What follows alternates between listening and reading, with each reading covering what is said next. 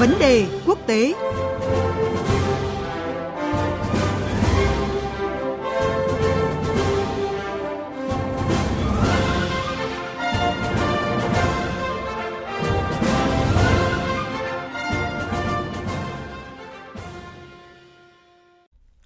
Thưa quý vị và các bạn, sau một thời gian xuất hiện nhiều đồn đoán, Thủ tướng Solomon Manese Sogavare mới đây đã xác nhận là quốc gia này đang đàm phán một thỏa thuận an ninh với Trung Quốc. Thỏa thuận có thể cho phép Trung Quốc tăng cường hiện diện quân sự ở đảo quốc Nam Thái Bình Dương này. Tuy nhiên, ông Soga Vare không tiết lộ chi tiết nội dung của thỏa thuận. Thông tin về thỏa thuận an ninh giữa Trung Quốc và Solomon đã khiến các quốc gia trong khu vực như Australia, New Zealand hết sức lo ngại. Theo giới quan sát, động thái của Trung Quốc có thể tiếp tục làm cuộc chạy đua mở rộng tầm ảnh hưởng giữa phương Tây và Bắc Kinh nóng lên ở Thái Bình Dương, tạo ra những thay đổi lớn trong cấu trúc an ninh khu vực. Cuộc trao đổi với phóng viên Việt Nga, thường trú Đài tiếng nói Việt Nam tại Australia sẽ phân tích cụ thể hơn vấn đề này. Xin chào chị Việt Nga. Kính chào quý vị thính giả của Đài tiếng nói Việt Nam. Xin chào biên tập viên Thúy Ngọc. Thưa chị, Australia và New Zealand là những quốc gia đầu tiên lên tiếng bày tỏ các quan ngại về thỏa thuận an ninh đang được đàm phán giữa Trung Quốc và quốc đảo Solomon. Vậy thì chị có thể lý giải về cái nỗi lo ngại của hai quốc gia này như thế nào ạ? Mặc dù trong nội dung thỏa thuận bị dò dỉ cho biết là nếu được sự đồng ý của chính quyền quần đảo Solomon, Trung Quốc có thể cử binh sĩ và cảnh sát vũ trang đến quốc đảo Thái Bình Dương để đảm bảo an toàn cho công dân cũng như là các dự án lớn của Trung Quốc tại đây. Ngoài ra thì các lực lượng của Trung Quốc cũng có thể được điều đến quần đảo Solomon để hỗ trợ đảm bảo trật tự xã hội và ứng phó với thảm họa. Tuy nhiên, điều khiến cả Australia và New Zealand lo ngại về thỏa thuận này đó chính là việc thỏa thuận có thể trở thành cơ sở để mà Trung Quốc tiến tới thiết lập căn cứ quân sự tại quần đảo này.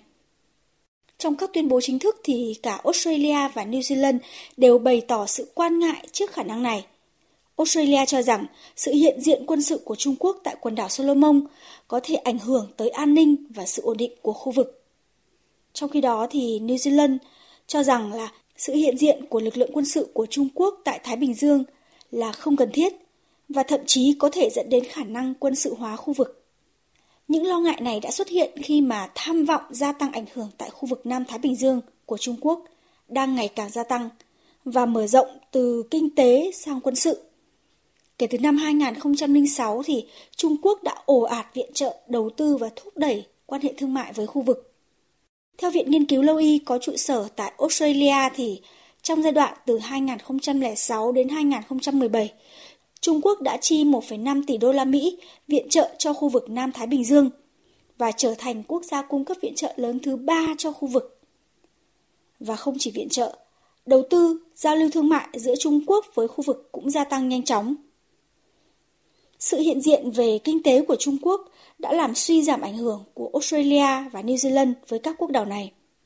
Trong bối cảnh này thì nếu Trung Quốc gia tăng sự hiện diện quân sự tại quần đảo Solomon, quốc gia chiếm vị trí trung tâm của khu vực, sẽ không chỉ củng cố thêm vị thế của nước này tại đây, mà còn khiến cho các nước láng giềng vốn có tiềm lực quân sự yếu hơn rất nhiều phải dè chừng. Bởi các quốc đảo ở Nam Thái Bình Dương diện tích nhỏ, nằm rải rác và rất gần nhau. Tuy nhiên thì tiềm lực quốc phòng và kinh tế đều không thể sánh so với Trung Quốc. Trong đó, kể cả Australia lẫn New Zealand cũng như vậy. Vì vậy mà quân đội của Trung Quốc, một quốc gia chưa có lịch sử quan hệ lâu đời với khu vực, nếu xuất hiện tại đây, sẽ khiến cho các nước lo ngại về khả năng bị dò xét, bị kiểm soát hay là can thiệp mà không thể kháng cự.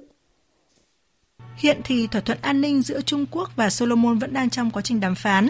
Vậy chị đánh giá như thế nào về khả năng thỏa thuận này sẽ được ký kết và liệu các quốc gia như Australia và New Zealand có thể tiến hành những cái bước đi như thế nào để tác động tới quá trình ký kết thỏa thuận này ạ thưa chị?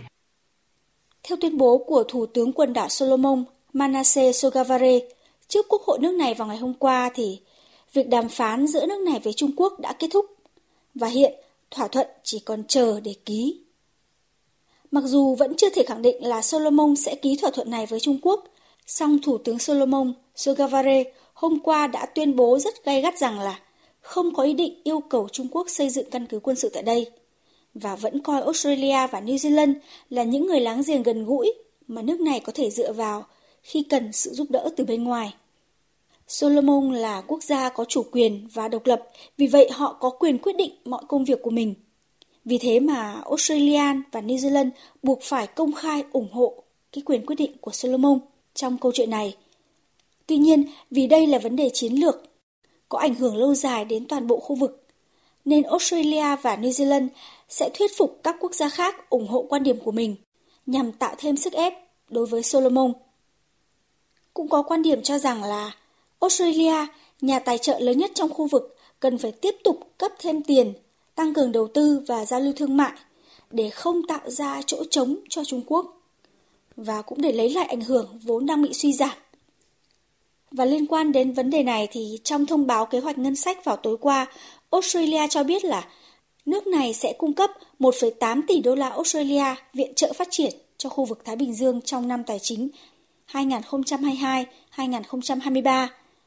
Đồng thời, Australia cũng tăng gấp đôi khoản vay lên 3 tỷ đô la Australia để hỗ trợ các nước xây dựng cơ sở hạ tầng để giảm sự phụ thuộc của các nước này vào gánh nặng nợ nần từ các quốc gia khác.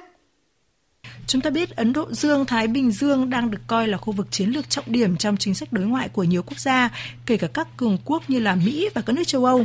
Vậy theo chị, thỏa thuận giữa Trung Quốc và Solomon nếu được ký kết và thông qua có thể tác động tới an ninh khu vực theo những chiều hướng nào ạ? Thực ra cho đến lúc này thì trừ Solomon, các nước trong khu vực, cho dù mới chỉ có Australia và New Zealand lên tiếng, thì đều mong muốn thỏa thuận này không được ký kết. Trong trường hợp được ký kết và được thông qua thì tất nhiên là các nước trong khu vực sẽ theo dõi sát sao từng động thái của Trung Quốc. Và như là New Zealand đã nói, điều này có thể dẫn đến khả năng quân sự hóa khu vực. Và khi đó thì các quần đảo, nơi có các tiềm lực kinh tế và quốc phòng đều hạn chế, dân số thì ít, sẽ là những cái quốc gia phải lo lắng nhiều nhất. Tất nhiên, cũng không loại trừ khả năng sự xuất hiện của Trung Quốc có thể làm gia tăng sự quan tâm của Mỹ dành cho khu vực. Và khi đó, môi trường thân thiện, yên bình vốn có của khu vực sẽ khó được duy trì khi mà các quốc đảo bị đặt trong cuộc cạnh tranh ảnh hưởng giữa các nước lớn. Cảm ơn phóng viên Việt Nga với những phân tích vừa rồi. Quý vị và các bạn vừa nghe cuộc trao đổi giữa biên tập viên Thúy Ngọc với phóng viên Việt Nga thường trú Đài tiếng nói Việt Nam tại Australia phân tích về thỏa thuận an ninh Trung Quốc Solomon và mối quan ngại của các nước trong khu vực.